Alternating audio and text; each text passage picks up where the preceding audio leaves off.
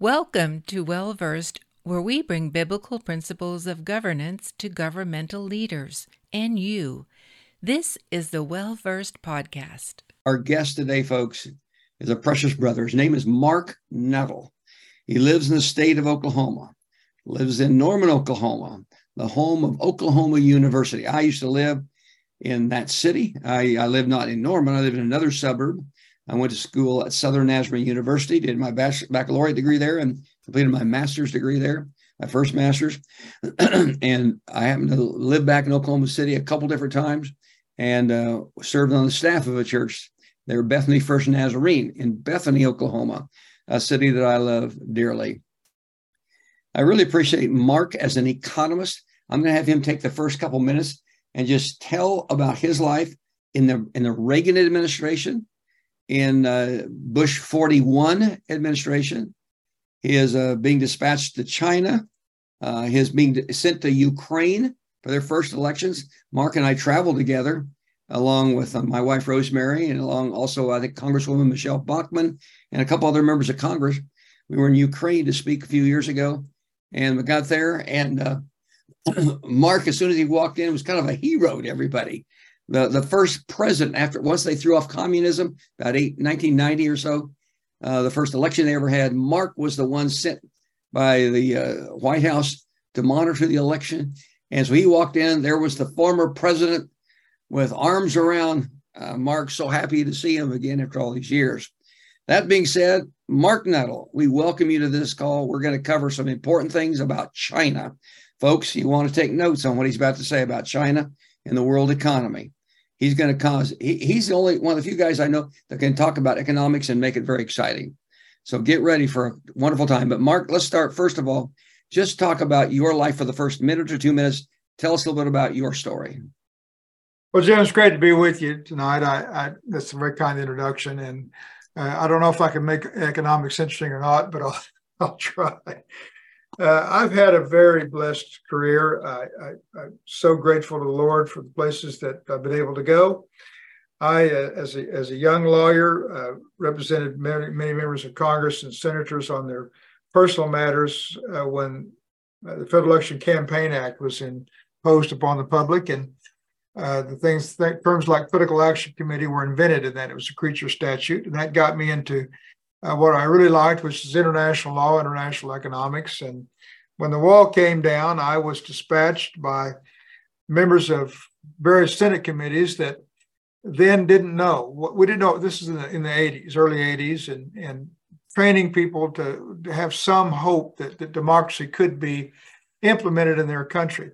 But let's get to the point of what, what you want to, what you're interested in and, and what we're going to talk about today. I was dispatched. I did trade analysis for President Reagan uh, in the mid 80s.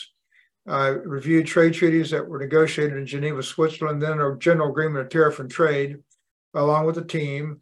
Uh, the Senate uh, ratified those treaties, then it was our job to advise the president whether to sign them into law or not.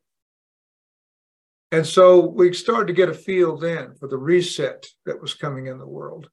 This term reset uh, is something that the world has gone through many times, Jim. If you could actually track it all the way back to the Roman Empire uh, through our uh, revolution in 1776. But following World War II is the most recent one, when the world came together and restructured the world's currency and established the dollar as the primary reserve currency.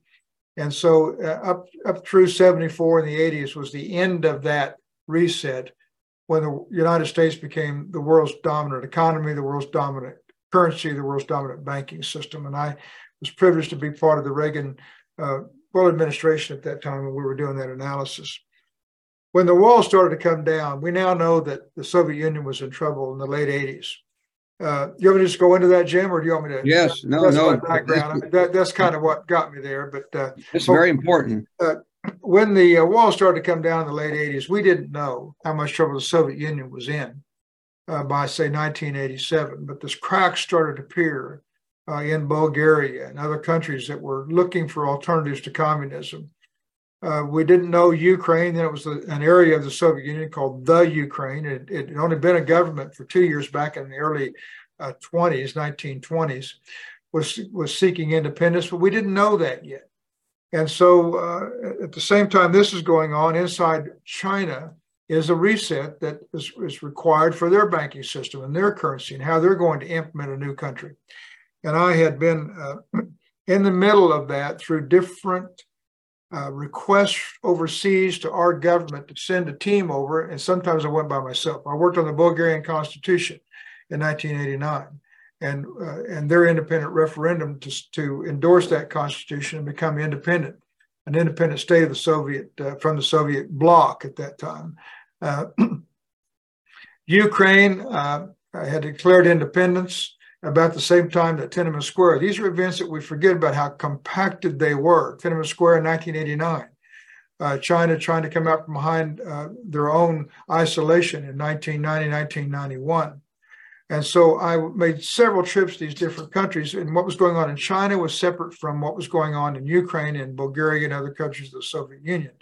But let's take, and then Boris Yeltsin, uh, the Republic of Russia, uh, declaring independence and a president running for office without the permission of the Politburo and, the Supreme Soviet Council as a freely elected president of the largest uh, republic and, and, the governing republic of the Soviet Union. I mean, he, he officed in Moscow uh, as president of Russia when Gorbachev was still president of the Soviet Union. Okay, these things are all going on at the same time, Jim. And uh, so it starts. Let, let's let's kind of do the story this way. It starts with uh, I represented Boris Yeltsin in his election for independence. I say I represented, I was part of a team that helped conduct that election. However, the Soviet Union uh, issued a decree that the Supreme uh, Executive Council of, of the Politburo that they were going to continue the elections until they got ahead. And they didn't understand even then because they were so used to what they said became law that how nonsensical that was and how the West would reject it. So I remember I'm in a meeting with Boris Yeltsin. There's a reason for this because it all fits to Ukraine and then to China. Uh, what do we do about this? I said, well, in the West, we'd file a lawsuit, go to the Supreme Court and say this is unconstitutional. You can't do it. And they said, well, that's never happened before. And I said, well, that's what I would do. And, and so we filed the petition, and I'm the only non Soviet lawyer in the room. And so they send me in front of the Soviet Supreme Court because, you know, they're afraid they're going to be put in jail if they lose. Well, at least I had diplomatic privileges and I argued the case. And make a long story short, they were not listening to it and had no uh, care whatsoever what I had to say about the Soviet Constitution. And I realized I'm losing, so I quoted law, jurisprudential law to them, which sounded like it was coming from our Constitution. Everybody has equal protection of law, regardless of race, creed, color, or sex. And the due process that entailed was they couldn't continue the elections until they got ahead. That would would disrupt any of the, of the, the intent and purpose of, of, of, their election. And they're beginning, they get up and they, they basically are going to rule against me and say, I don't need a lecture from you, Mr. Nuttle, on democracy or how we treat our people. You can quote your Constitution all you want. And I said, Mr. Chief Justice, I'm quoting from your Constitution. And so they didn't, re- they copied some of our clauses, but had no intention of, uh, of honoring them. And that kind of stunned them. It's kind of like they had never heard that argument before. And then they said, well, that's interesting. And so we'll get back to our superiors and get back to you. And they started to get up and leave. And I called them back in session. I said, Mr. Chief Justice, you don't have a superior. You're the superior court of the Supreme Soviet Union, uh, the, the Supreme Politburo. You have to rule here now, and you can't have conversations ex parte without me. And that again seemed to stun them. Well, anyway, the point of telling the story, Jim, is that's where the truth started to penetrate the lie. And people started to wake up that what these countries wanted to do made no sense, and what they were telling them was a lie about their future, but their rights. And Jim, in two days, 48 hours later, they ruled in my favor. Now, I, I think it's the only time that I that we know of, particularly where a foreign uh, council appeared before the Soviet Supreme Court and they ruled in their favor against their own Politburo. The election was held on time. Boris uh, Yeltsin becomes the president of Russia. Now, why is that important? Okay, then the uh, uh, Ukraine declares independence, and they bring out the tanks. They're threatening war, and people forget that that there was a coup. Uh, Mikhail Gorbachev was was in isolation for three weeks in Crimea while we're in Ukraine, And the hardliners wanted to nuke us. And that's why they, they, they basically had conducted the coup. They're going to stop the elections and they're going to deal with the United States. Why? Because they knew they were losing and there was no defense. They didn't know what they were going to do. They were in trouble. Their gold supplies were, were, were diminishing and they had no answer except to go to war. Now, we didn't know this for 10 years later, by the way, until all the documents were released. But they actually advised Gorbachev to, to, to send the missiles. One to 200 million people would die, but they would come out of it better because more of their assets in the Soviet Union were hardened underground. That was the logic. What was was the the, the nuclear missiles were, were to send to the U.S. You're saying? Yes, this is this is nuclear wars they were recommending with the U.S. And what year again was that? 19, 1991. And so this is all, and the reason I, I started with Boris Yeltsin, because here's the reason the coup wasn't successful and why Gorbachev was brought back to power and made it back to Moscow was because Boris Yeltsin wouldn't go along with the hardliners, the generals, and he respected the Constitution. Had, had Boris Yeltsin not been in power, they may have been successful as hardliners. And, and I might add, had had Marc Nuttle not been there, Boris Yeltsin wouldn't have been in power. Well, if I hadn't made that argument to the Supreme Court, I, I, think they would have continued the elections and he wouldn't have been elected. Now, all right, so the elections then are held in Ukraine. Ukraine is uh, independent. And then we worked for a couple of years to set that government up. And then I, we can talk about that if you want to. But let's get to China, because that's, I think, what your question is. At the same time, Deng Xiaoping was observing all these events. Uh, the Soviet and, and who is he? What's his What's his title? Well, Deng, Deng Xiaoping was the elder chairman of of then the the communist government of China. Uh, he, he Zemin was the elected president. They have an elder system where elders inside their Politburo uh, actually run the country. There's 23 of them that we know of, and he was the chair of the kind of the inner council of the Communist Party. Uh, Jiang Zemin was the elected president, but we don't even, we don't even know how they elect him today. They're, they basically are picked and appointed.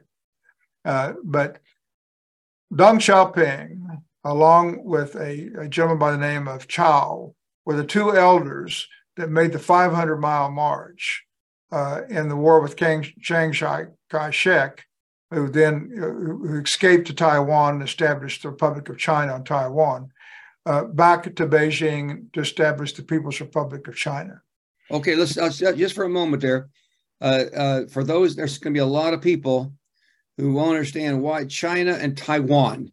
Why, why is China always trying to take Taiwan? The average person wouldn't know that. So talk about that relationship a, a little bit, and so we have the background of that.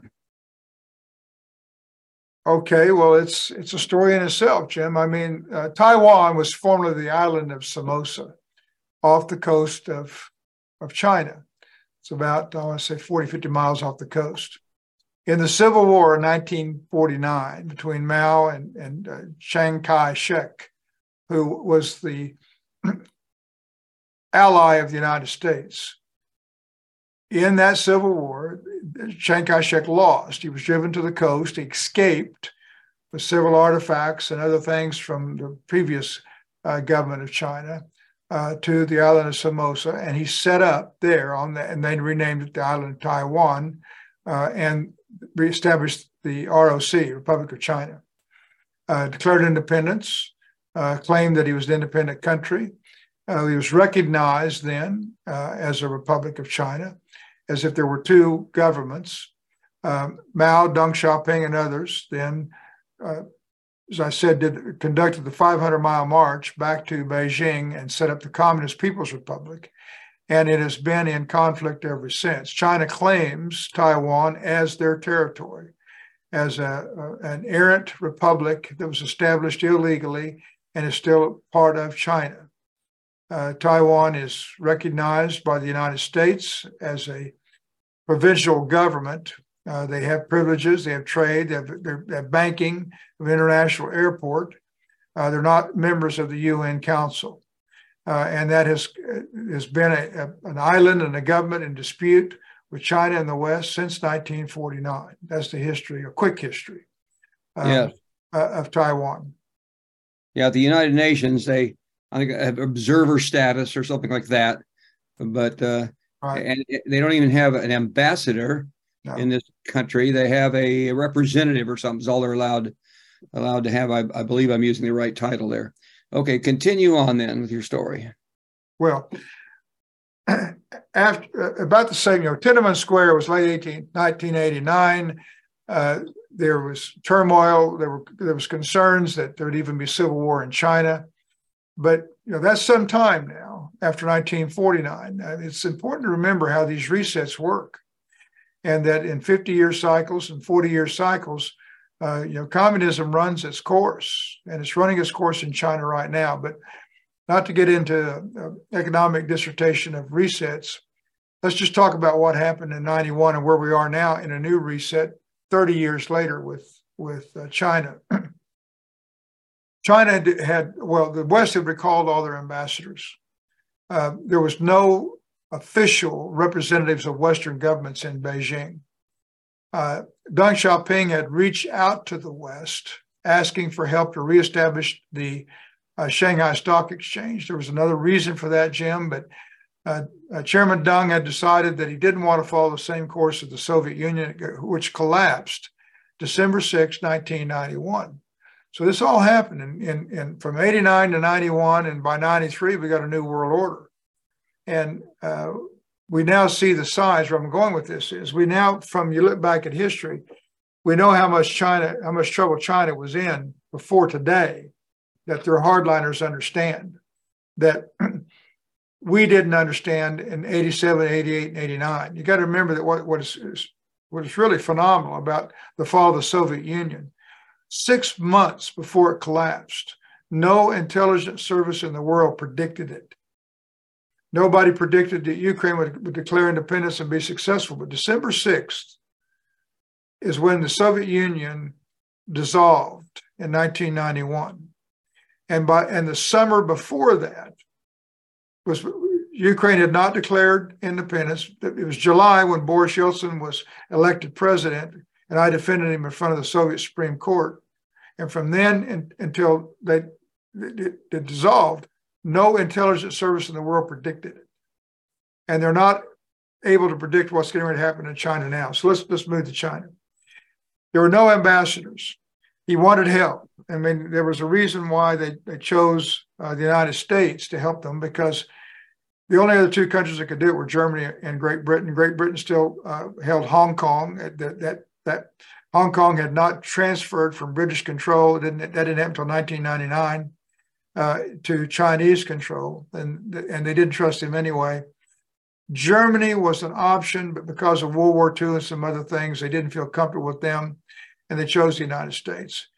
I was chosen to go over and reopen the Shanghai Stock Exchange and advise them how to do that. But part of that mission uh, was to carry diplomatic pouches back and forth between the White House and Beijing, and from Beijing back to the White House while I was doing my work. And we could talk about what some of those things were. They were mainly military and trade, but uh, I went through a crypted system. Uh, they would uh, to know that what I carried was from the president, and then when I carried back in the seal pouch, went to the Chinese amb- well, residence and ambassador's residence and, and embassy in, in, DC, and they would decode it and then brief. All this was debriefing us through then the chief of staff, uh, former Governor John Sununu. And so while I'm there, I'm meeting with Deng Xiaoping. I, I know him personally. We talked about now this. Are we the year we're talking about is 1991? 1991, 1992. Uh, well, not, I, and I did some of the, some of this work in 1990, right after Tiananmen Square. Uh, but those that three year period, and primarily 1991, uh, and so it was quite a year actually uh, in the world geopolitically when you look back at it, uh, and and and, and put the sequence of events together. Now, so Deng Xiaoping looked at what happened in the Soviet Union and said he was not going to make the same mistake they did. And this is a direct quote fly the nose of the airplane into the ground. While the, we didn't know it at the time that the Soviet Union was using its gold supply to, to buy food, uh, oil, and strategic uh, minerals or strategic needs for their economy. Went from 2,000 tons of gold to 160 before they collapsed. And Chairman Deng said, we will never do that. And basically, the stock exchange was to be reopened for liquidity. Soviet Union didn't have a stock exchange. Uh, entered to international banking so that they could be part of the world's financial system and cash flow of goods, I mean, of currencies. When I was representing Boris Yeltsin, you couldn't wire money in and out of the Soviet Union. You had to get in with special permission, carry some dollars, but mainly rubles and uh, there, there was no connection to their banking system in the world. When they collapsed, it was like a building in a downtown area imploding upon itself, if you can get my metaphor. And you walk, you can walk down the street, and if the dust didn't get in your eyes, you walk right on by. Well, when the Soviet Union collapsed, nobody knew it. It didn't impact anybody's economic system. There were no connected banks, and the world went on. It won't be the same though with China, because they are integrated into the banking system. And the third thing, which take a little more time to explain, and I won't, I won't go into today, but the third thing he did was establish the staple of food that the, the average peasant used to survive in a currency. His idea was to establish a currency. So they bought at the same world price as anybody in the world. Uh, for the Soviet Union, it was bread. For China, it was rice. And they were again, we, we had to work with Taiwan at the time to do it because Taiwan had a stock exchange in 1990. So did Hong Kong. And I actually combined those stock exchanges three into one uh, so they could use their currency. But I, I advised him, Jim, I said, if you, their Federal Reserve is not like our Federal Reserve. It's a communist system. It's called a command economy. They dictate down to the provinces and tell them what the budget is, tell them what they'll pay for uh, goods and services. And then they do that down to the provinces. And if it doesn't work, then they just try to readjust it in the next five year plan or the next year.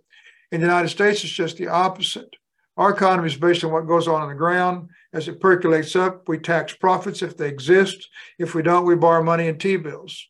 But it comes from the ground up, and the people decide what the economy is. In a communist system, it's the top down, and they dictate it. And dictation doesn't work. And, and, I, and I told the chairman then, I said, Chairman, if you set your Federal Reserve up this way, your currency will never be tradable in, an ex, in a floating exchange rate with the rest of the world. And his answer to me was, it doesn't matter because one then 1.2 billion people will do what I tell them. They'll save when I tell them to save, they'll buy what I tell them to buy, and they'll they'll actually perform the economy as I direct it. And that's why we'll be able to compete in what he called Chinese capitalism. And I said, well, I respectfully disagree or, or, or dissent because your currency will never be a value that we can determine. And he said to me, you know, he said, Marc, it'll take 30 years before we can determine which of us is right. And the only thing I regret in those conversations is why I never asked him why he thought 30 years. But it was 30 years at the end of last year. We had our last conversation in that setting. I've had some communications back and forth in general with him, but not with that one on one. And if he was alive today, I would ask him, Jim, I'd say, okay, we had those conversations 30 years ago. And now you claim to be the world's second largest economy, somewhere between 12 and 15 trillion. And nobody wants your currency, including yourself. The currency is not tradable, not even Hong Kong. Now they use it through government contracts, but it is not an openly tradable currency that anybody can rely on for international commerce or for, for debt management. You don't, you, and they don't their debt's not in, in their debt internally is in yuans, but externally they borrow like everybody else in dollars. Okay, so that's the point. Now, so what, what is all this about? They have come to a point that we can now examine somewhat like the Soviet Union in 1988, 1989, two years before they collapsed. They, their, their economy is not performing. They have no social security. Their, their, uh, their, their, their uh, population now that's older rather than younger. Uh, and they had promised them years ago that they would invest in real estate. That by the time they retired, they'd be able to they'd be able to have retirement income from real estate rentals. Now the real estate market's overbuilt. There's not enough youth to, to use it, even if they what would they they do when they retire, but to even move in or rent those those rooms and buildings, and they're in terrible trouble. No, on, on China, I don't want to break in your thought, but you say in China, are you referring when you say they're overbuilt. Are you talking about like these? I've heard of these reports of cities that are built that well, can handle a million people, and the and the cities are completely empty. Is that what you're referring to? No. Um, the city, they did build cities. I, so I'm I'm just going to answer your question. My, I mean, I know this is a, a, live interview, how you play it live. You just tell me when you want me to stop because these each of these questions requires some explanation. The the Chinese over the years have built cities that nobody lives in. They don't understand the natural inclination of people independently pursuing their own purpose in life, their God given purpose, and how they then set up cities and, and economies and share in, in goods and services on the demand at the grassroots by the city level. So they build these cities and they just take people and disperse them and put them in it as if there was going to be some automatic combustion there and it would all work. Doesn't work that way. You can't put 10 million people in a city and say, okay, now go function. Cities grow from the grassroots up. It's organic. Carpenters and plumbers and electricians and bakers and agricultural people, they move in and they decide from each other what they want, and that builds the economy it grows from there. And if it's got rivers and highways and natural intersections, that's usually where they can they connect. You can't just pick a spot and put people in it, and they didn't work, and so those those cities are empty. Now that's what is wrong with their currency.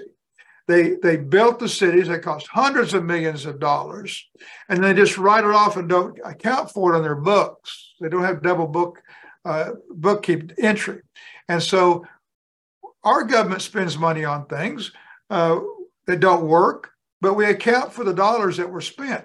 So what happened to all those people? What happened to all those yuans in those cities that were built? Well, they're still out there. People were labor costs or materials or goods or under mattresses, they're still in circulation. And nobody knows for sure how, how, how much. And because they just kind of scrape it off, so that doesn't matter anymore, and we start over again. It doesn't work that way. You know, you still got to account for those those yuans that were spent to build those cities nobody lives in. Now, that, and so I'll just give you the number. Harvard University has done a study, which I don't disagree with, that the yuan is 26% overvalued. And therefore, to really reconcile it as a currency, they'd have to take a discount uh, in their assets of 26%. They can't afford to do it. And so we're going to get to the point of where they are today and what their problem is. But their currency, we don't know how many are out there. We don't know how it's valued. And therefore, that's why it, it can't be tied to any free floating exchange rate because their accounting system is so different from ours. Their system of command down rather than profits up. Uh, it fluctuates so much and so differently from ours from cycle to cycle that there's no comparison, no collaboration, no way to coordinate it. Okay, now what am I talking about on the markets, the real estate markets overdeveloped? This is residential housing in Beijing, in Shanghai, and other areas, and other cities. There's a lot of cities in, in China. this was where they encouraged developers to go out and take the savings of the people and put it into a high-rise apartment building to build condos. Now, and they're they're built, and there's some people living in. These aren't the see-through cities that, that I just mentioned. Those are a different category of, of failed venture. This is a real estate market they tried to copy after ours. Well, you go build housing, you build um, condos or, or next to the ocean, you uh, you build um, uh, apartment complexes, and people rent. And there's real estate, residential real estate, and by by being involved in the way on their government and using it as some sort of a government tool for retirement, it got overbuilt. And at the same time, their population has is heavily now over uh, 55. I think actually over 65. And they have no social security for them. But even if they did, the real estate bubble, it, uh, it, the only thing that's holding it up right now is you can't they can't foreclose on their own real estate. And that's the other problem. That's another day's discussion. We have in this country what's called bankruptcy. You bank, you can go through bankruptcy. It flows through the system. There's a system that accounts for that. Our credit cards account for it, banks account for it. And it works in our system. They don't have that there because everything's government owned. Now, think about that again. Everything has some government ownership in it. There's very little private ownership where you own it all yourself. Even the cars they drive are subsidized by the government, and they the people might own their car, but the government helped pay for it. Okay, so what I'm talking about is a is a real estate market that they thought would be the retirement for an aging population that is overbuilt. and now the investment in that real estate, even the cities that, it, that, that, that in which it exists, is a real problem and a jeopardy for a top-ended government dictated economic development plan that hasn't worked.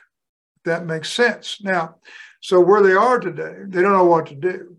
And the only thing, they can't take a haircut on their currency to get it in line with other uh, currencies. Uh, they have their own World Bank, their own banking system that's not completely compatible with the West. And they're at a point where if they can't get basic worldwide needs, particularly oil and wheat, if they can't and rice to some extent, they don't they make their own rice, but they don't make enough food to feed themselves. And so basic, basic needs of society, energy and food, if they can't buy it in yuans, they will collapse. Now, Peter Zeihan is, I haven't met the gentleman, I, I, I, may here in the future, but wrote a book called The Beginning of the End is Just the Beginning. He's predict, been predicting this problem in China for some time. And he's a, a CIA, not CIA, he's a Defense Department, State Department analyst who's come to these, these, these conclusions just based on the demographics and what he sees in front of him, uh, based with just looking at the facts.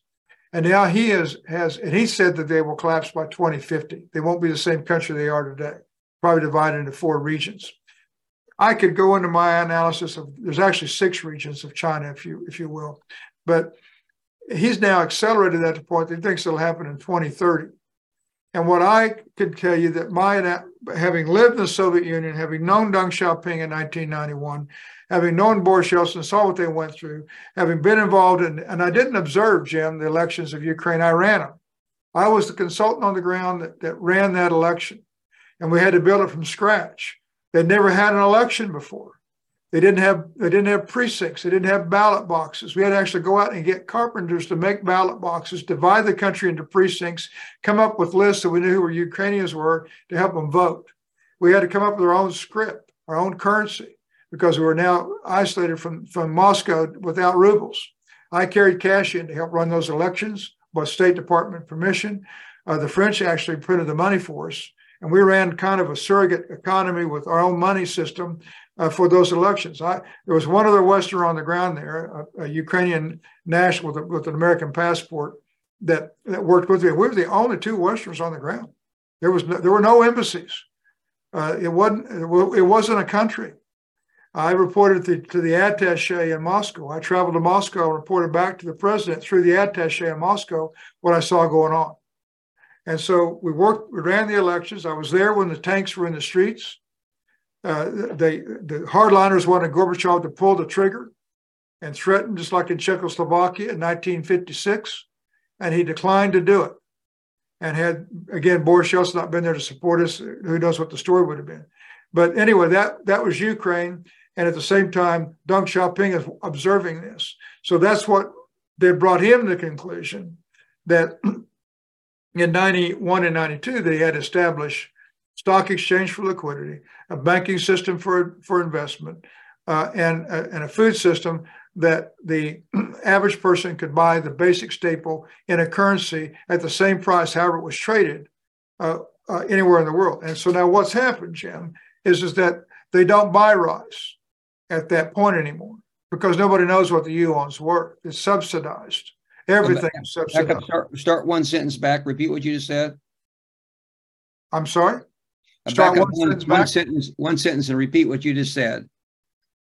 Today, the average person in China does not buy the basic staple, rice, in a currency that can be calibrated in dollars or any other currency in the world. In other words, they do not know at what price they buy rice, which means that it's not anywhere comparable to Taiwan or Hong Kong or anywhere else in the world where you basically pay for rice in a currency that's matched to the dollar or in dollars. And that is the biggest problem facing them today. They don't know how to support the, the entire matrix of China. I mean, from energy to manufacturing to food in a currency that no one will take on its face value that they say it's worth. And so now all of this that you hear about the BRICS moving into a Chinese yuan system, uh, Saudi Arabia going to sell them oil in yuans, These things are real threats, Jim, and, and I'm worried about them. But it's not based upon the currency. It's based on countries today uh, for geopolitical reasons. There are other reasons. So why would Lula and Brazil move into some accord with China? Well, it's because they're a totalitarian country. They, they want to be more socialistic than they want to be free enterprise, and that's their alternative. And they're willing to risk their, account, their economy on a currency that nobody knows what it's worth. Saudi Arabia may be leading totalitarian, and, and where the, the, the Prince uh, Mohammed uh, bin Salman can do what he wants without fear of, of some sort of constitutional order. And then in Russia, uh, uh Putin uh, wanted to be able to invade Ukraine, I think, for strategic minerals. I mean, 17% of the world's rare earth minerals are in Ukraine. It's not just the, the food supply. But I think that Russia, I mean, it was the breadbasket of the Soviet Union, and they may want to recapture it just for that reason, even though that when we get into the world economy, if we have time to talk about it, that, that war will disrupt food supply. There will be shortages and prices will spike. That, that we may be able to cover it for a few years if they can stop the war and start growing food again. But, but Ukraine's a key component with the United States and, and a few other countries on food for the world. Now we make enough in the United States for a while, but that you haven't asked me that question yet. But why would anybody join into a, what I call a bamboo curtain economic system, where everything behind the bamboo curtain was traded in yuans when you don't know what it's worth? Is for some other geopolitical reason uh, to for what they want to do with their country or they want to do in the world. Now, there's two other things going on, and I'll stop. One, when you ask me about world the world economy, we are a, a, world that exists, 193 countries in the world, and every single country is in over 100% debt to its GDP. There was some argument that, that Switzerland wasn't, and, and they may not be quite at that, that level, but now you see what their bank problems with Credit Suisse. They still got they still got debt problems. Massive. Just back up just one second here. Every country you're saying their national indebtedness is equivalent to their annual GDP?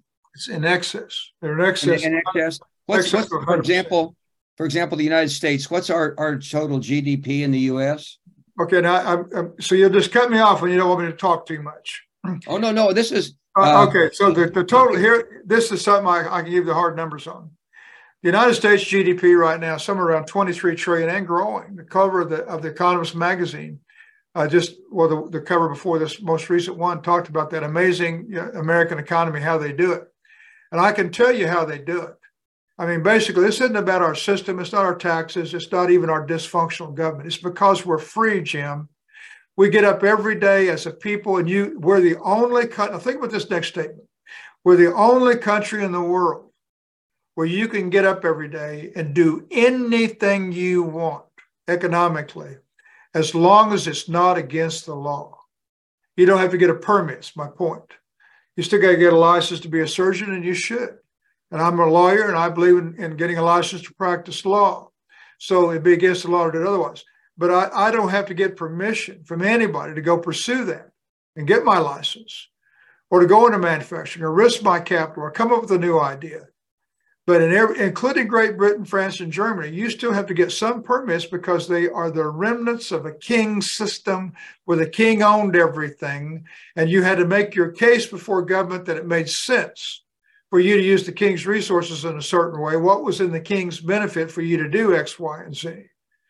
I mean, even even uh, Columbus made his, his point to the, the Queen Isabella, and she granted him a, a, an entrepreneurial deal, a third for a quarter, by the way, uh, I'll take, uh, I'll pay for everything and get three fourths, and you get one fourth of what you find over there. But it had to be in her interest. And the remnant of that, you can make some some case that Australia and New Zealand still, but not even there. You still have to get permits that, that you don't have. And so we're free to experience the energy and the mind and the intellect of, of, of, the spirit that God's given us to perform and do what we want to do. And if you're doing what God designed for you to do and you're following your natural desires, that's why we prosper. Okay, enough enough of the soap I mean soapbox. So, but, but back to the this is very important. So in the U.S., our, our total na- national indebtedness right now, not including unfunded liabilities, is how much? Well, they would tell you that it's 100 and that it's 131 uh, trillion. Uh, I'm sorry, I'm sorry, sorry. 31 trillion. That, that the national that's the debt ceiling right now that hasn't been raised. 31 trillion.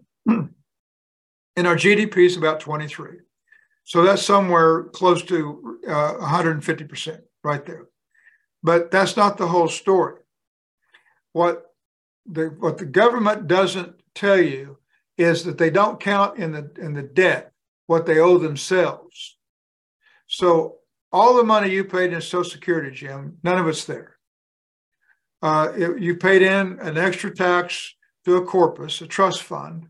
I paid into it. Every American pays into it, and it was for a, a, a fund of money to be there when we uh, retired. It's not, it doesn't exist. They sweep it every year into general revenue and put it in an IOU. It's a coupon, just like any other debt. I owe the I owe you uh, the Social Security X, and it's got a it's got an interest rate on it, and it's a coupon punch. When it comes due, and every once in a while they got to redeem it. And the way Social Security is funded today is as a cash flow item in the budget. And so when we we're spending um, about four and a half trillion. Our budget is about four and a half trillion dollars on about three uh, point two trillion in income. So at what's supposedly full employment, three percent unemployment, three point five percent. Currently, as you and I sit here, we're deficit spending one point seven trillion dollars right now. And per year, per year, per year and and for the foreseeable future over our income. So, and that's why they're hitting this debt ceiling. But let me just get to this debt. What they don't tell you, but I, I just don't understand. Well, I know why they do it, but let me tell you what the true debt is. So they do this in other agencies too. It's not just Social Security, highway funds, and some other stuff. But anyway, primarily Social Security. The debt that the United States government owes you and I on money that we've paid in for other reasons is about $8 trillion and it takes it then closer to 140 trillion that we're in debt. Now that's real debt. It's it's it's due. It has a due date, an interest rate. But because they owe it to themselves, i.e., the Social Security, they owe it to the Social Security Fund. They don't owe it to individuals. They don't owe it to foreign investors. They don't count it in the national debt, and therefore, when it comes due, they just whatever the, the draw on Social Security is, they just cash flow it in the budget as a line item. That means that the true national debt of what they've spent over and above what they've taken in, but but also not contingent, not a future debt. Current debt is about 140 trillion. I, I know I keep saying 140, 40 trillion. So 40 trillion on about 23 trillion, that's almost 200% debt to GDP. But they will tell you that it's 31. That's the current debt limit. That's what they have issued in T bills. Uh, they don't issue T bills to Social Security. They just put an IOU in there. So, but it's a it's a functional uh, debt instrument. And so 31 trillion on 23 trillion. Does that make sense? And so we're, we're, we're 100, you know, roughly 150% debt to GDP right now in the United States. If you just look at the debt ceiling of what they're what they're going to be arguing on about a month. But if you count all indebtedness owed from to, to an entity, which includes themselves, it's closer to, to 40 trillion. Yeah, no, that makes uh, a lot. Of, and you're saying every nation of the world, uh, maybe Switzerland, I don't know, but with that potential exception, has the same problem. Yes. And uh, it's hard to get a handle on, on world debt. I, I take a stab at it around around 112 trillion on maybe 90, about 90 trillion in GDP. So you take all the world's debt all the world's GDP, China, United States, everybody, uh, we're about uh, 110, 120% debt to GDP. But the total total GDP globally is what?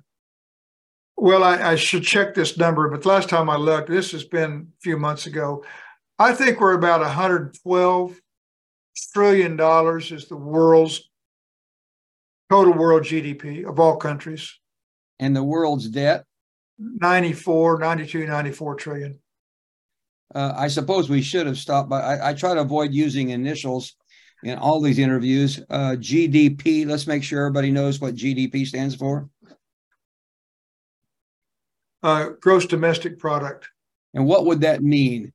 Jim, I, I got I got those numbers back. The, the it's it's a it's it's 94 it's 94 trillion in GDP and 112 trillion in debt. Now, and, and there's various ways to calculate that, but for your audience, th- those aren't that's not a bad estimate. But the point is, is that the world, the world gross domestic product is, is the measure of all goods and services in a country, all the products, all the services it produces. So every every groceries is sold in the grocery store, every car that's sold, uh, a, a, a, doctor doing surgery, everything, all, everything would add up. Uh, you're saying if we went globally, about 94 trillion dollars, but the world collectively in 193 nations owes 112 trillion. Yes, and and, and yes. Now if you go back and check all that, I mean, there's different ways, as, as I said, to calculate. It could be a, it could be a little higher in GDP and debt, but the point is, is that the world, the total world GDP is in is as a as a global society is in debt to over hundred percent of the GDP in the world. Now that's Jim. That is that is borrowed debt. That's that's coupon, T-bills, um, instruments that have to that can be redeemed. That that is government debt. In addition to that, there's corporate debt and there's private debt. And in Japan, corporate and private debt is over 200% of GDP it's it's closer to 300 percent. In the United States, it's much, when you you just take the data. Okay, you got the the, the GDP the GDP of the United States 23 trillion, and our and let's just take the debt ceiling that they're arguing over 31 trillion and change. Then you add to that corporate debt, private household debt, credit card debt. It's it's another 50 trillion dollars how much? Well, I don't know. I, would have to. I've got a chart on this. I, am a little hesitant to quote all these numbers off the top of my head. Japan is the most indebted country, other than China. China and Japan are the most heavily indebted, and they're they're they're at around uh, three hundred percent, all debt, corporate, government, individual debt, is is bumps three hundred percent of GDP. The United States is closer to uh, 200%. That's uh, that's pretty alarming. So the implications of this uh, is the average person. What does that actually mean to us? This this is a government. This is the governments of the world. Not that we're in a world government per se right now, but we're so interrelated uh, that, the, the world owes so much more than what it's capable of producing every year.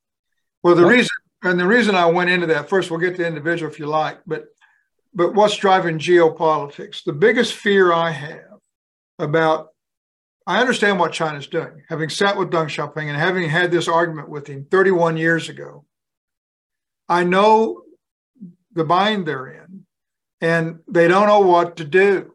And I'm worried about what hardliners are telling him to do. And invading Taiwan doesn't solve their problem other than, you know, they may have a Japanese strategy. The World War II strategy of Japan was to move their influence out past all the out barrier islands, Philippines, Wake, Guam, all the out islands, and nobody could invade them from a landmass. Uh, and they were safe. I mean, that's oversimplification, but then they were going to run their own world over there the way they wanted to and, and tell the West you know, just to leave them alone. They never intended to invade us. But the, the, the reason to bomb Pearl Harbor was take our Navy out so they could never attack us in a generation. Of course, they didn't understand the resolve of the American people, but then other things and, and long range bombers and other things that happened to them at the time. But, and if we hadn't won at Wake or Midway, that, that war would have been a lot longer. But that was the idea. China now is trying to move their influence out in what I call a bamboo economic curtain beyond the islands, beyond the Philippines, uh, where if you want to do any and control the sea lanes uh, around the China Sea, so that any commerce in there has to be conducted through their banking system using their currency, which was the Soviet model. I think if Deng Xiaoping was alive today, he would. He, I, I don't think he would do it this way, because now he'd realize that that it doesn't work. I'll tell you something else that Deng Xiaoping told me.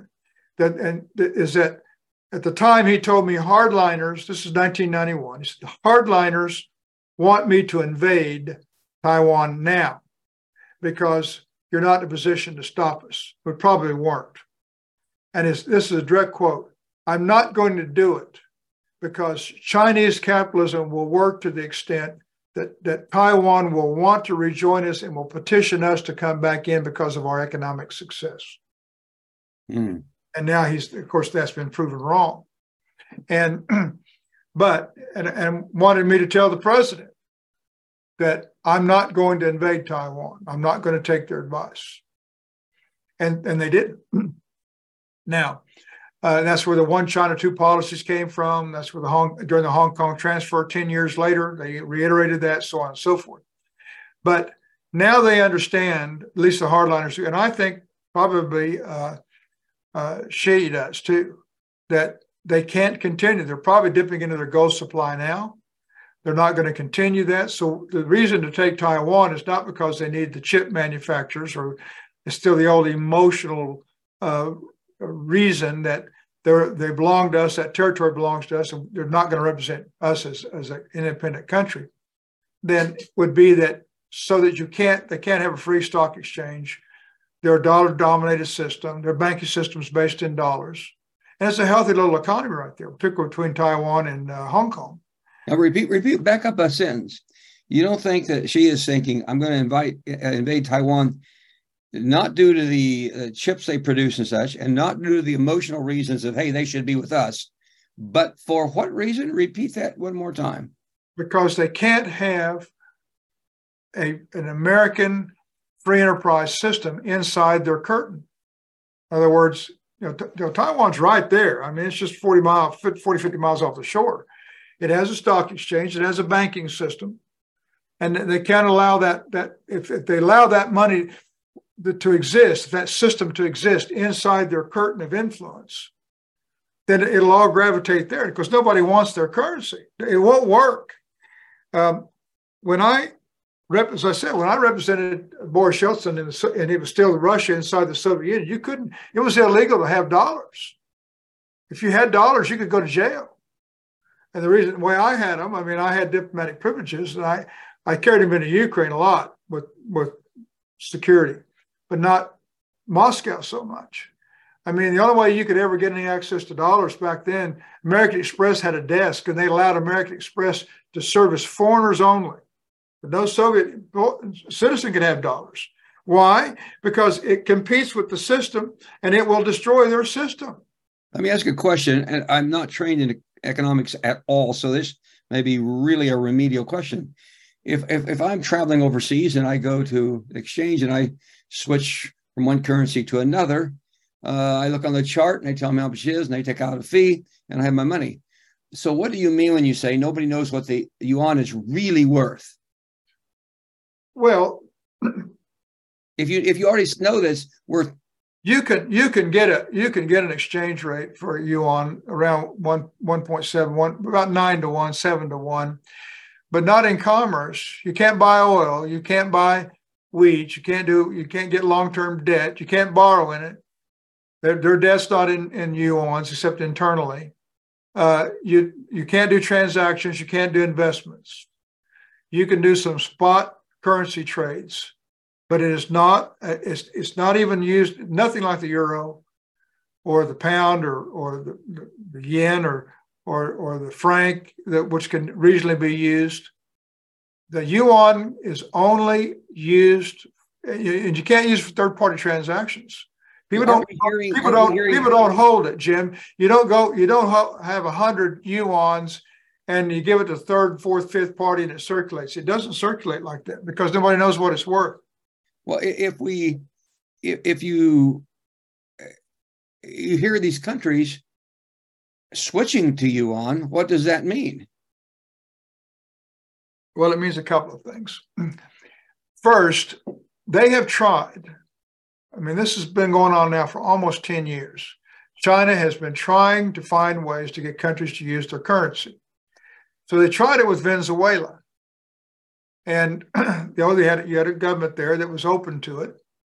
Uh, any socialist will, government will lean toward, toward totalitarianism because they're afraid of freedom. And there's a dividing line. You either you go one way or the other, Jim. There, there's no static in the middle. I mean, France is probably the the only one that's tried to do both ways, but there's still freedom in France, and that's why they're able to survive. It leans one way or the, it'll go one way or the other. So Chavez and others back in, in the day tried to do a deal and we're interested in, okay, how would this work? And China says, well, we want to buy oil from you in yuans, and we'll just tell you what we think this currency is worth. And they go, and they looked at it and they said, well, what would we do with the yuans? We can't put it in the bank here. We can't trade it next door with Colombia or any other country or Brazil. What would we do with it? And they said, well, you can buy anything that we make in China at parity with the dollar, and we won't raise the prices for five years because they have a command economy and they tell you what stuff's worth. They tell citizens what they'll get paid, and they tell them what they can buy with it. Okay, so it's like Walmart dollars. So if you wanted to go to work for Walmart and they only want to pay you in Walmart dollars, you'd go, what do I do with Walmart dollars? We said, well, I can buy, Walmart said, well, anything in here, you can, you can buy anything in here you want with it. Yeah, but you can't buy a car. You can't buy, um, I don't know, roof for your house. You can't buy whatever. There are a lot of things you can't buy with at Walmart. And so if you take Walmart dollars, you'd have to have other clients paying you in dollars also. And if you could bifurcate your, your, your economy where, or your personal household where, okay, I can buy soap, I can buy food, I can buy some medicines, I can buy a gift card, I can buy some clothes in Walmart. And you say, and it was a good deal you'd take it and say, okay, you'd have to say, this budget goes to, you got to spend all that money there, but I got to have dollars to buy tires for my car or whatever, if you get my point. That's why nobody does it. Okay, they couldn't make the deal work because Venezuela didn't have a big enough economy, diversified enough to figure out how they could separate the oil purchases in yuan and then something else in the West in dollars to run their banking system and everything else. And it didn't work. And they've never been able to come up with it. So now they're doing a basically, in my opinion, a sovereign bartering system with, with Russia. And so Russia needs manufacturing goods, and we, uh, I mean, they supply them for dollars. I mean, for for, I'm sorry, they supply, they buy oil in yuans and they spend it back in uh, China for manufactured goods, and they can bifurcate that because they're also selling oil on the black market. I mean, the sanctions aren't working, Jim. I mean, we all know there's a black market out there, and that market moves in broad daylight because it's tankers and pipelines. It's not guys carrying. Describe uh, describe the define the black market. What that actually is. Well, it's a rogue, uh, off the books market of oil traders that move that Russian oil around to uh, to favorable countries. India's buying it. And They're they're just violating the sanctions. Uh, but you can't you don't move oil in a small package on a plane and hide it under your coat and then go give it to somebody. It's right out there in the open. you move oil by hundreds of thousands of gallons at a time through a pipeline or tankers or other things. And it, it operates out there and, and uh, in broad daylight. And the way to shut it down is, is, is pretty harsh. The reason we don't shut it down is because a lot of countries would collapse if you shut it down. But we don't sanction China. And that's what's on the, this weekend they talked about. Now, let me just we're talking about a lot of stuff here, so let me give you this point. China cannot survive sanctions, and it scares them to death. One of the first memos I wrote was asked to write for President Trump was why is is President Xi Jinping coming to see you in Mar-a-Lago? And this is in September of 2017 after the president had bashed him in the campaign, called him names and whatever, and as well as all the can- candidates did. And why would he come to you? And I said, now you got to understand this. And I didn't talk to the president directly. I wrote the memo to him personally, and it was carried in. And, and I understand they talked about it. But anyway, here's the point. I addressed it to him. I said, Mr. President, you have to understand, coming to a country club is an anathema to a communist it's like an evangelical, Jim. You just go into a meeting at a strip joint when you could have gone across the street at a, at a reputable restaurant. Why would you go to a strip joint? Well, you wouldn't do it. And why did why did he go to a country club which is the height of capitalism, out on his turf. Normally, he could have gone to the capital. They could have met in the Bahamas. They could have met anywhere, but at Mar-a-Lago, at a country club. And the reason is, is because he came to the president with his hat in his hand, saying, "I need, I need some easement from sanctions. Where we can't handle them any longer." And he said, "All right." And and and and the, I said, "What should I ask in return?" This is through the through the staff. And I said, "Ask, demand that he reform his banking system. They move their bank, the Asian Development Bank, into the World Bank." That they recalibrate their currencies, figure out what it is, and we'll loan them the money. It would have been difficult, Jim, but back then we could have loaned them the 26% to bring their currency in line. It would have been about, you know, maybe as much as three or four trillion dollars. But the world collectively could have done it. We certainly did it during COVID. We could have done it before then. All right. And they didn't. And somebody else advised the president to ask for meetings with uh, Kim Jong Un and that's when he went to North Vietnam.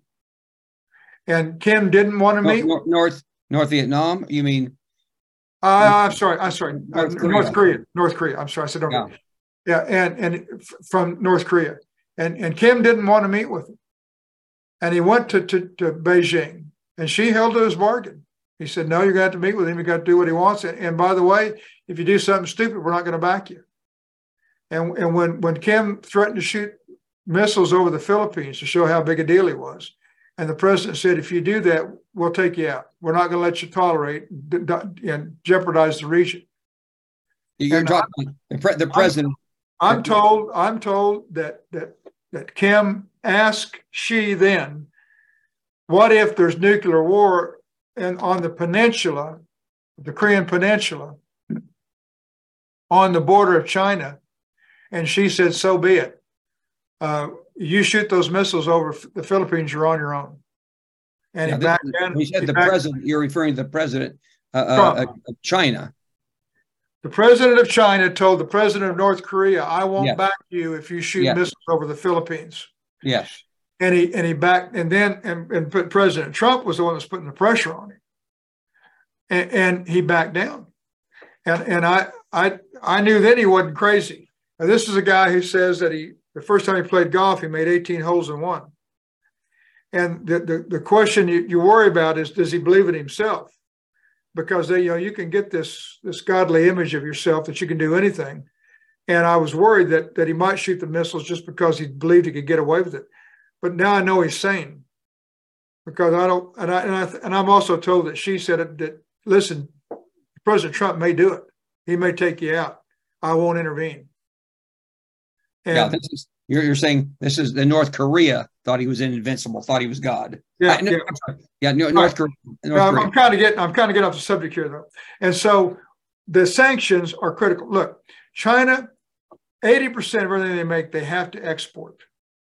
This is another thing about economics. Let people don't understand. The United States of America, you ready for this? Is the only country in the history of the world to ever achieve a middle class that buys what it makes.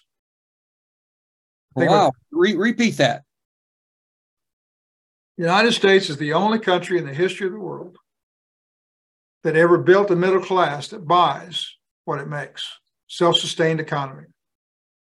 Now, we export 30%, but every other country in the world, all the G7 and China, export 80% of what they make. They only purchase 20% locally. Now, they buy from other countries too, but the general formula for world trade is you export 80% of what you make, and so does China.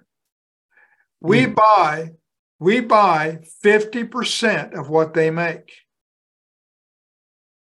So 40% of their exports. We can we can crush China overnight by imposing the sanctions on them that we imposed on Russia. They and the reason I went through the Trump story, President Trump story, the reason Xi came to see him was that if they if he didn't give him some relief from sanctions, they were going to collapse and it would be a world catastrophe. And the advice to the president then was, yeah, uh, ease ease back a little bit and uh, see what we can get out of him. And he asked for the meeting with the North Korean president instead of reforming the bank the banking system. Now, they know that, Jim. And so there, oh, there's this problem of sanctions and how we manage our currency. We've been given this God given gift of world currency. The United States of America, I, have I've had this discussion with you, has all the marbles, all the marbles. There's nothing we don't control that we can't take anybody out we want to. We're the world's largest economy, the largest banking system. We buy 50% of everything made in the world. Therefore, our economy is more important to everybody else than, than ours is to them. Oh, well, if I said that right, we're more important to everybody else than they are to us. I, we're the world's currency, world's banking system, the largest military, the only country in the world that can actually enforce trade everywhere in the world. We have offices and bases all over the world. We're the only country that does that. We're the only Navy that enforces the world's oceans and trade routes. There isn't another one. Largest Air Force, so on and so forth. And we're the world's language. Every, every language, English is everybody's first or second, most, I say most, but 90% of the world speaks English first or second language. And all those times I was representing uh, Boris Yeltsin or working in China, I tried to learn Chinese. I spoke a little Russian, but to be able to make technical presentations, they just say, you know, quit, give up, just speak English. We, we, understand English, speak it. And they were grateful that I tried. But, you know, it's our, the world's our language. We, and we can break anybody militarily. We can, we can uh, boycott anybody. We can sanction them. We can bring India or Mexico or Brazil to their knees within weeks just by causing the transaction cost in dollars to be higher than any other country. It's called the kill switch.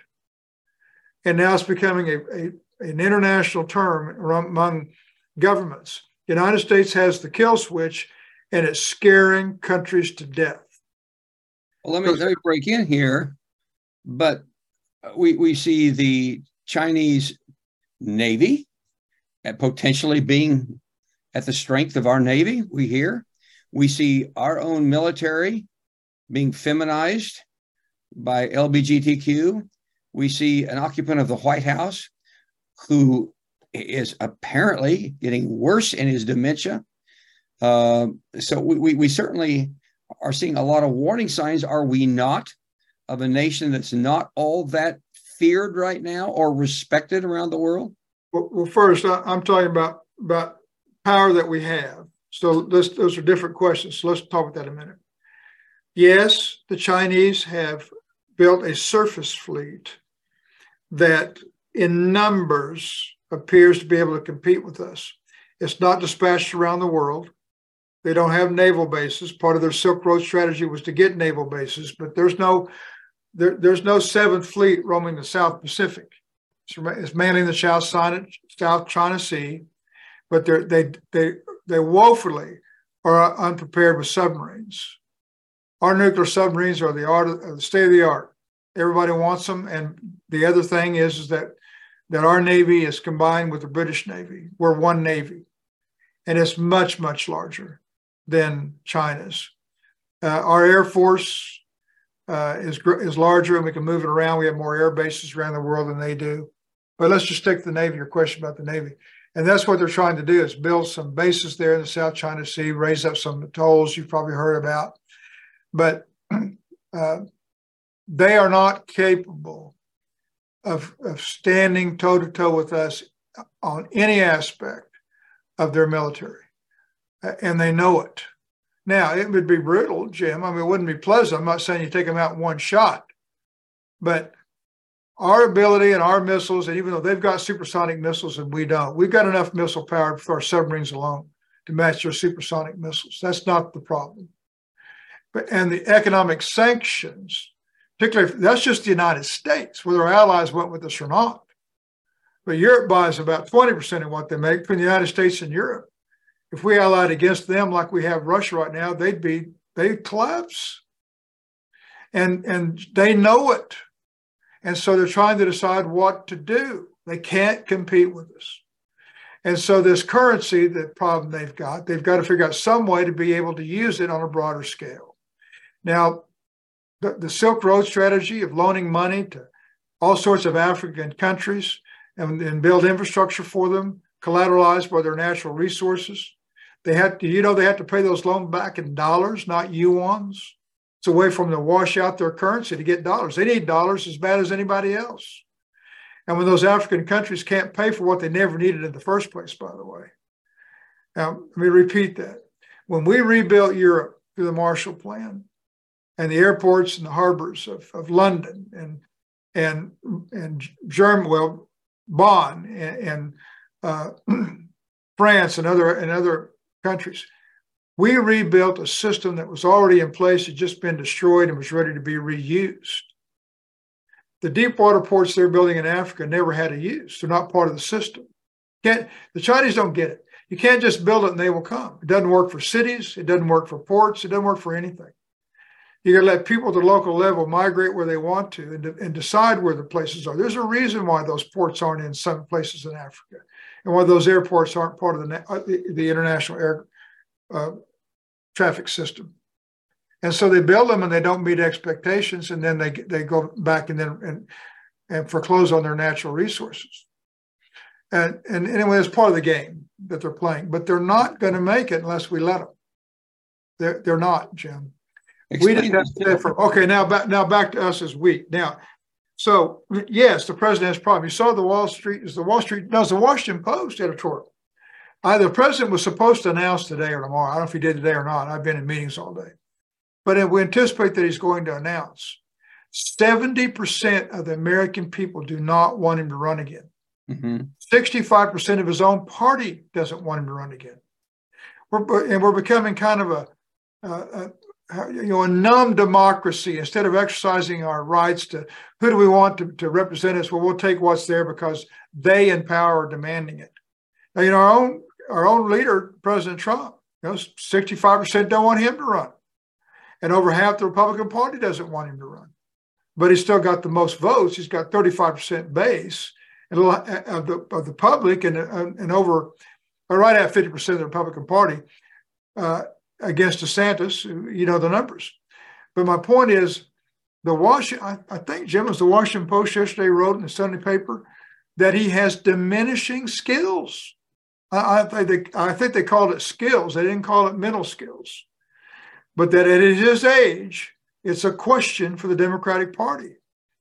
And that's a pretty bold statement for somebody like the Washington Post to say. And so your point is, well, what's what the rest of the world going to do about it? Well, what what I'm worried about, if you're China, okay, let's go to this. We talked about this for a long time, and I hope I, I haven't overstepped your time what you wanted, but what I learned from 1987 to the summer of 1991 on what happened to the Soviet Union, the same thing in, in certain, certain categories is happening to China. You can't control currencies, taxes, and spending from the top to the bottom and expect people then to adhere to it. It doesn't work that way. And there's a lot of reasons why, but it's all about freedom, Jim. It's about everybody was born for a purpose. We have a destiny from God, and our decisions should be with God, not government. It's almost as simple as that and, and, and they're learning the hard way they can't sustain a communist system. So, what are they going to do? Are they going to attack us? I don't know. I can tell you, my, my, I don't know this, but I'm telling you from what I learned, being in the middle of the Soviet Union collapse, Ukrainian War of Independence, and what Deng Xiaoping told me in 1991, they're at that point right now. And what are we going to do? We can't we can't win this way. So what are we going to do? And the next step may be this bamboo curtain, trying to get Brazil and India and the BRICS to move into their system and just use yuan. Now, your question was, okay, and so let's get back to you mentioned the president. There are leaders overseas that are worried that China knows how much trouble they're in, and whatever uh, uh, egregious steps they're going to take, or Machiavellian steps they're going to take to save themselves, they'll do it while this, while our current president is president in the middle of our election cycle when we're not able to react as quickly or as efficiently or as um, uh, conclusively throughout the system as we could if we had a new president by, by the end of 2024 going into office in 25. They won't wait that long. And, and I, I think they're at the cusp of having to make the decision. And the hardliners are saying, take Taiwan, put up the curtain. It's our only chance. And they have another chance. They could come to the table like Gorbachev did. Uh, it would be a harder financing scheme, but we could still refinance. The world came together. We did it at Bretton Woods after World War II, but everybody was at the table. The war was over, and the guys that got beat didn't have a seat. And everybody that won said, okay, what do we do? And we recalibrated the world's debt, reestablished the banking system, made the dollar the world's currency, borrowed against it in the Marshall Plan, rebuilt Europe. The rest is history. Now we could do that again without war if they would listen, but but I don't know. Now, okay, so why then one last point. What happens, you asked some time ago, what happens if let's say Brazil switches currencies? They've got all they got over a trillion dollars in um, um, debt in dollars. So Mexico's debt, Brazil's debt, India's debt, or three large economies of over a trillion dollars, but uh, you know less than three trillion. They're, they're smaller than Japan. What would happen if they tried to switch currencies? Well, they're not thinking it through because they say, okay, we're just going to move into your system. You're going to buy our goods and yuans. Uh, we're going to put a, a, BRICS currency together based on commodities, which is soybeans, wheat, pork bellies, other things they make agriculturally. On paper, it might make sense. But now you've got two currencies that have, in my opinion, uh, uh, infected the system. You don't know what it's worth against the dollar, and all your debt's denominated in dollars. How do you pay off your debt? How do you do it? Well, nobody knows. And and what they may be thinking, I don't know that India is, but well, you know what, what Brazil may be thinking, so we'll just default. And China could say, well, just default on your debt. What are they going to do? You can't repossess a country. So we'll work with you on they do. I mean, China does have a, a large manufacturing economy, just like Walmart sells a lot of stuff. But you wouldn't think Walmart was the world, just like China's not the world. But there's a lot of things you can buy there, but, but not strategic minerals, not oil, um, not not wheat. They don't make that. And so, what are you going to do? Well, to reconcile all this, it, it, we started back way early in the conversation about how much debt the world's in. Well, I thought you were going to ask about the world's economy. And let me just tell you real quickly. I mean, inflation will persist through 2024. Uh, there'll be a tightening of capital, particularly for smaller businesses. Banks will have to pull in their horns a little bit. There'll be there will be more bank failures. It's manageable, but you know we had uh, the average of bank failures. I wrote about this a couple of weeks ago. The average number of bank failures, Jim, last year was two a month, and you didn't hear about any of them. A lot of them are small, a lot of them are regional banks, but two a month. I mean, bank failures are part of it, and the uh, FDIC's uh, well, I mean, not, well, yeah, the FDIC's guarantees on your savings accounts were fine. The bank pays in premiums to cover that, and it, it was fine. It, it, it, didn't go insolvent, but it didn't have enough money to bail out the SVB. Now, my point is, is that in the next 18 months, things are going to get tighter. Jamie Dimon, the uh, chairman of the board of, of uh, JP Morgan Chase, just to say emphatically, uh, we're going to be in recession no later than the first quarter of 2024. It's a $3.5 trillion bank. He has access to more data than the government, quite frankly, on consumer spending and what bank accounts look like. he says most COVID relief funds will have been spent by then, and people will be looking for capital that they don't, and, and they won't have it, won't be able to get it from banks, and spending will be curtailed. We're going into a recession. Could be mild. He didn't say it was going to be severe. Of course, he wouldn't. I mean, he started panic. But now you, the CNN and some of their analysts, I mean, you've got a lot of people out there saying it's coming in the fourth quarter. What does that mean? Less purchasing power, less growth, higher interest rates, less access to capital, and then extended problems with debt, people on credit cards and, and other things. Uh, there'll be realignment in manufacturing, supply chains. There'll be shortages of food, not, not but not starvation, Jim.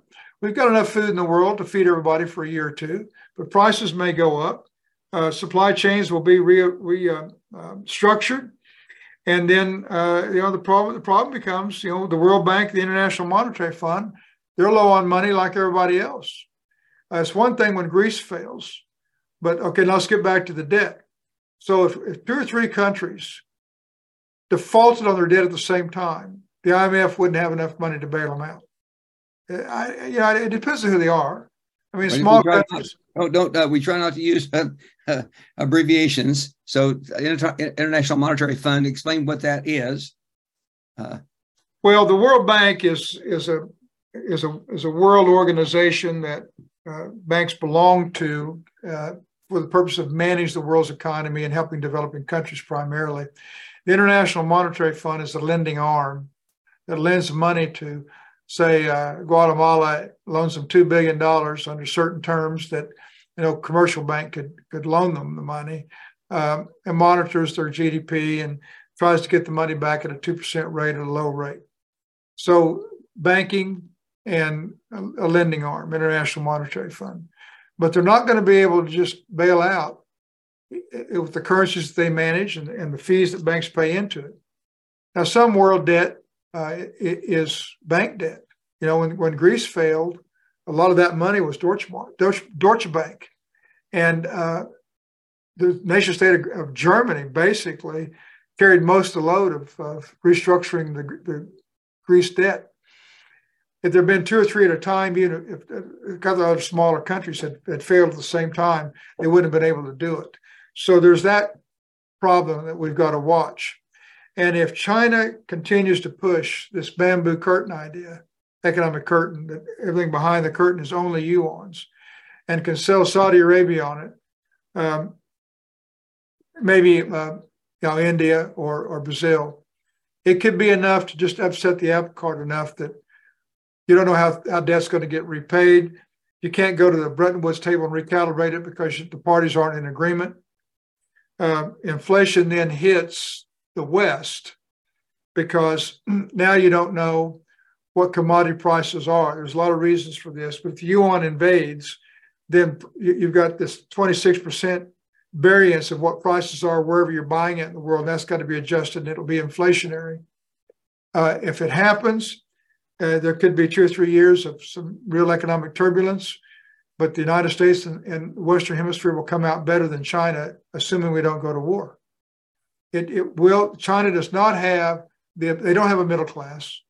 They can't make they can't purchase what they make uh, without government subsidies. They don't understand the idea of, of freedom and free choice economics, and they've just about hit their wall but they're going to take it and expand it by saying, well, we'll get more people. So if you got Brazil and India and Mexico, for heaven bid, got involved in it, you can have half the world's population. And you're talking about about two billion people just between China and Russia. About 400 million in Russia, a little more than that maybe, and a little more than 1.4 billion in China. Uh, the thing that's most frightening to me is the, the deal that was just cut between uh, Iran and Saudi Arabia brokered by China, agreed to open embassies, stop the war in Yemen. I mean, these are two countries at their uh, inception have been at war with each other.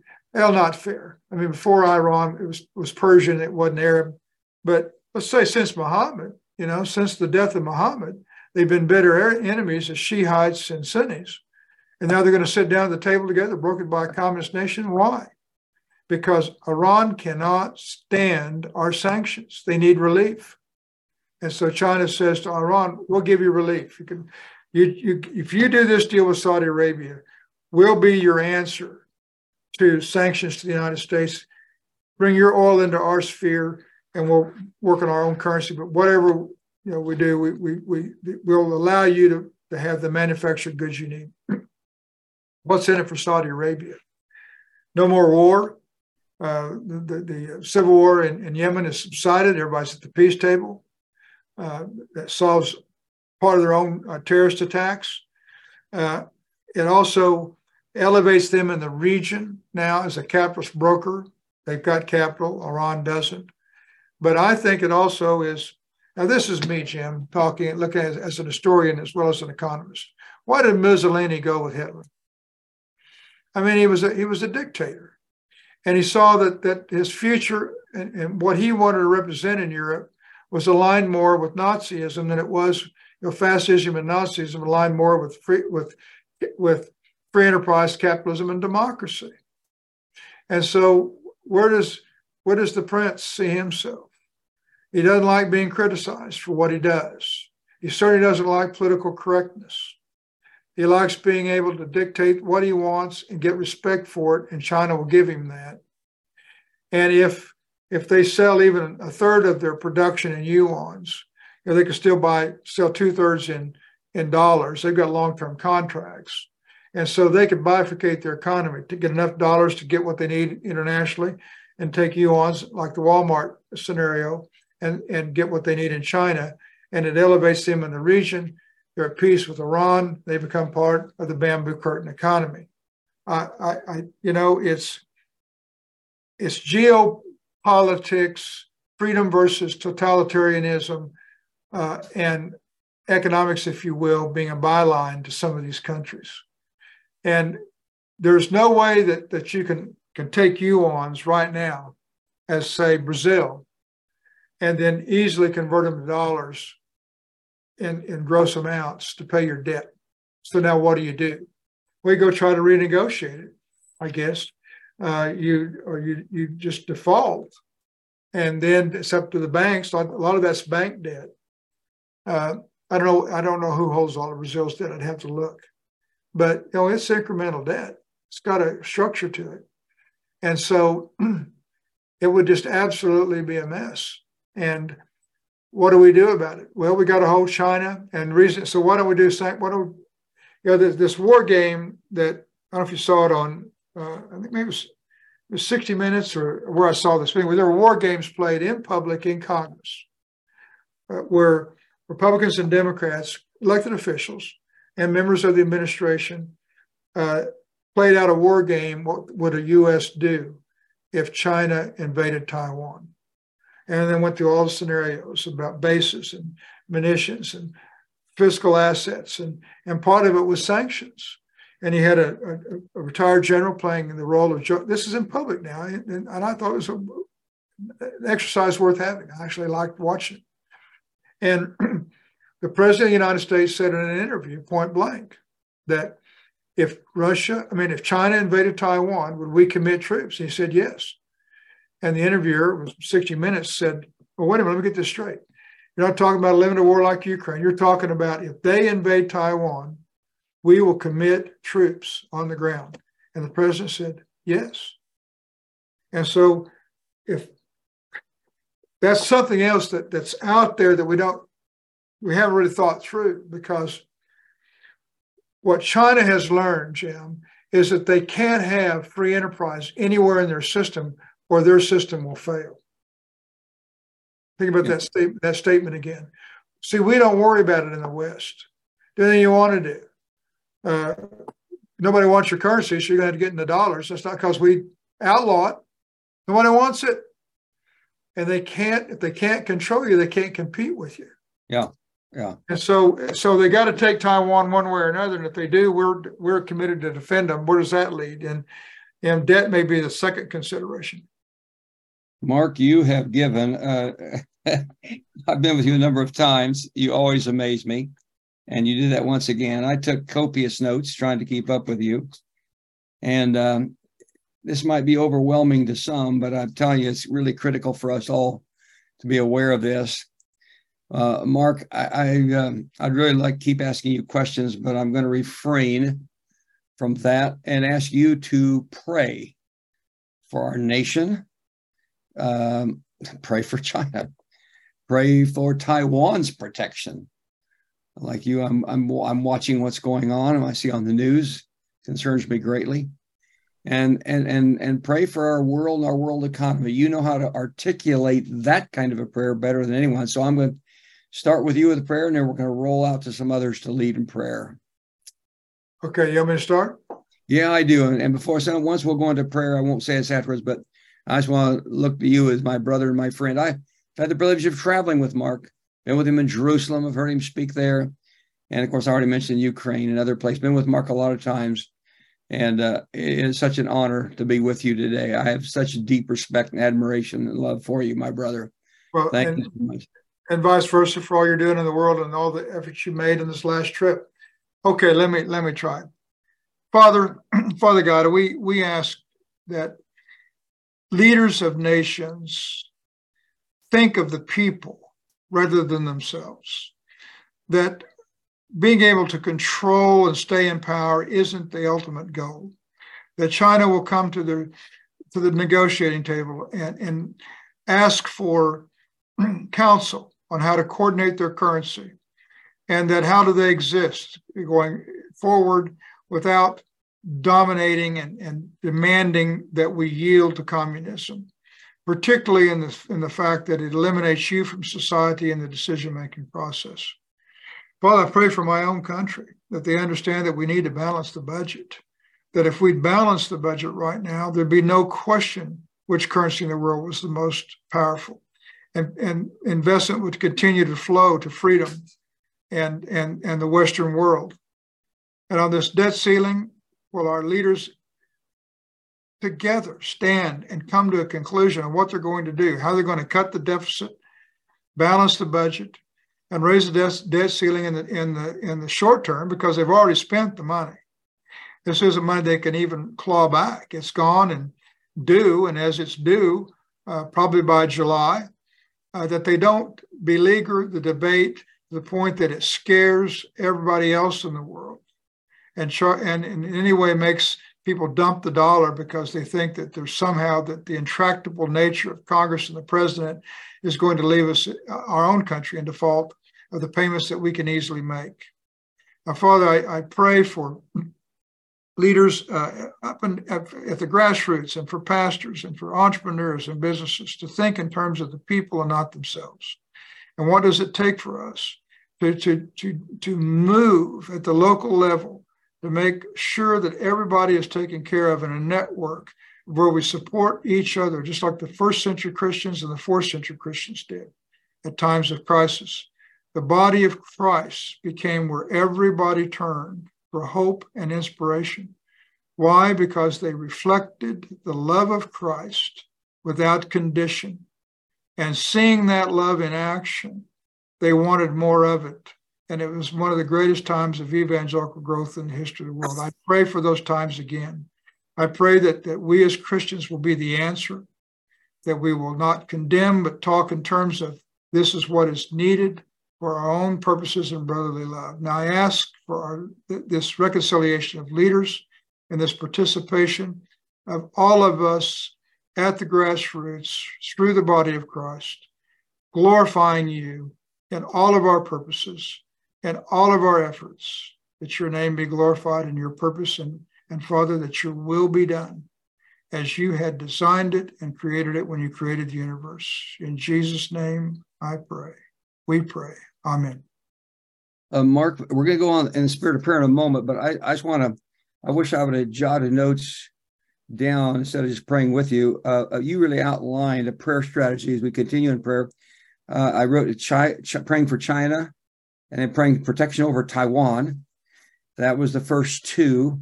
Yeah, I didn't make, mention Taiwan. I'm sorry. Uh, oh, I, I must just heard that in my own brain then. Um, and then and then praying for the U.S. economy and then praying specifically as relates to the debt ceiling. I'm saying this for the benefit of those who are about to pray. You gave us prayer points. And then I caught this business and entrepreneurs and those in local leadership learning to, to take care of people first. You, by the way, said like they did in the first and fourth century, which means I got to have you back on and talk about what did Christians do in the first and fourth century so we can learn from that model. And then the reconciliation of our leaders together so not so polarized and the body of Christ to glorify Christ. Uh, uh, what I have now here China, Taiwan, third, U.S. economy, uh, fourth, specifically the debt ceiling, which is uh, running this kind of a debt is a sin in itself. Five is business and entrepreneurs and taking care of local communities, the people in there. The sixth thing is reconciliation of, of leaders so we can move forward as a country and and for the church itself, the body of Christ to glorify glorify Christ. Uh, I, I, did I miss what should be a sort of a talking point or a praying point for the peoples that go into prayer right now? Any key thing that I should have included? No, I don't think so. The, the seventh point is so that the, that we as Christians will become relevant in this crisis and and provide hope and answers uh, at the local level, every everywhere that we exist, and and that we'll see our our our mission uh, in these times as a worldwide. The kingdom of God is a worldwide kingdom, and that we will see our mission as a worldwide kingdom to provide hope and an opportunity for people to join in the Lord's plan for what He has for us, for what you have written and you talk about biblical government, biblical solutions, and and and and righteous government. 193 nations in the world, and what Marc has just reminded us, we're all ultimately citizens of the holy kingdom, the kingdom of our God. And so there's uh, one nation that is overlaid on all the other 193 nations is the people of God, making a difference in all of those 193.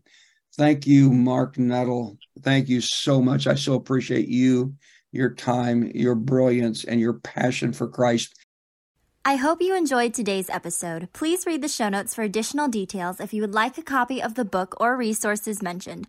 Remember that Well Versed is a 501c3 tax deductible nonprofit organization.